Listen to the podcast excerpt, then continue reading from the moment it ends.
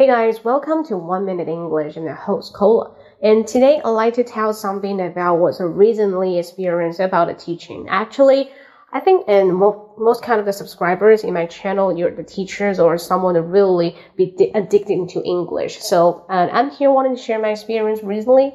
And recently, I just taught an intonation and the word linked about English in details.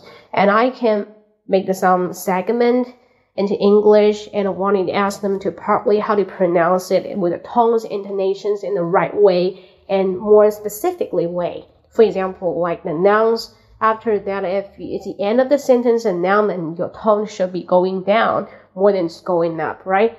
So sometimes you the question mark with the energy and how are you going, right? How are you going, but not how are you going, not question mark, it doesn't just mean the end of the sentence, right? Make a small example.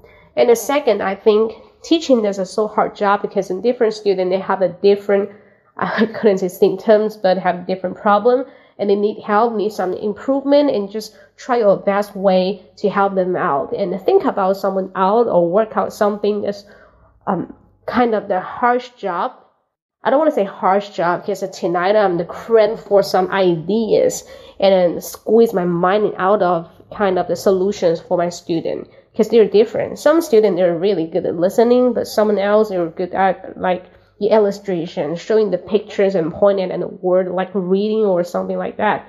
Because it's about a talent. Not every student are talented in listening. So someone has been talented in listening at the beginning. Initially, you found they're really good at imitating, but after that, on doing something like accumulate a word.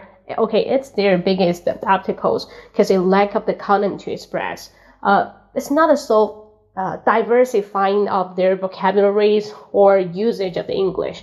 Okay, so here's my sharing. If you're the teacher, you have this kind of a similar experience.